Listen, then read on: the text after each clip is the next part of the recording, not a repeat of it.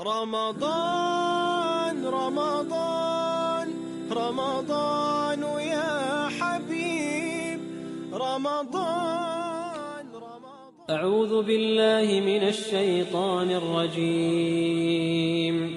بسم الله الرحمن الرحيم. بلى إن تصبروا وتتقوا ويأتوكم من فورهم هذا يمددكم ربكم يمددكم ربكم بخمسة آلاف من الملائكة مسومين Indeed, it does. And if you patiently persevere and guard against evil, and they, the enemies, come upon you suddenly and in hot haste of theirs, your Lord will reinforce you with 5,000 swooping and havoc making angels. This verse was revealed to the Prophet, may God's peace and blessings be upon him and his family, and it relates to the aftermath of the Battle of Uhud, in which the Muslims took heavy losses. As they were returning to Mecca, the polytheists realized that they should have finished off the Muslims by attacking the city of Medina, and if possible, killing the Prophet. Thus, they would have been able to do away with this new religion and the Muslims once and for all. The Meccan army commanders gave the order to turn back and proceed towards Medina. The Muslims, who had lost many people in the battle and had countless who had been injured, were definitely in no position to defend themselves in another battle. However, the polytheists had both strength and numbers, and the adrenaline to make the attack all the more lethal. When the Prophet, may God's peace and blessings be upon him and his family, received the notice that the polytheists were coming back, he ordered the Muslims, including Imam Ali, peace be upon him, who at this point had over 60 injuries on his body from the Battle of Uhud, to get ready for a second stage of the battle.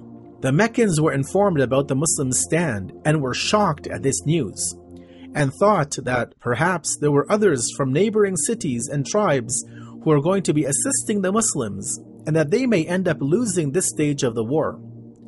Thus, they decided that it would be best to return back to Mecca and rejoice in their victory, rather than risk a loss of lives and morale. However, the traits which Allah emphasizes in this verse, which we need to keep in mind in our daily battles in life, and which will help us overcome our adversaries, and even result in hidden support from the Most High, are two traits that are easy to speak about, but difficult to attain and maintain.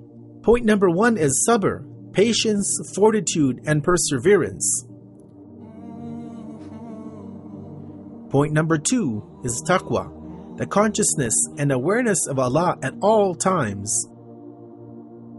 If we can maintain these traits in our lives and continuously build upon them, then we will have success in our daily lives.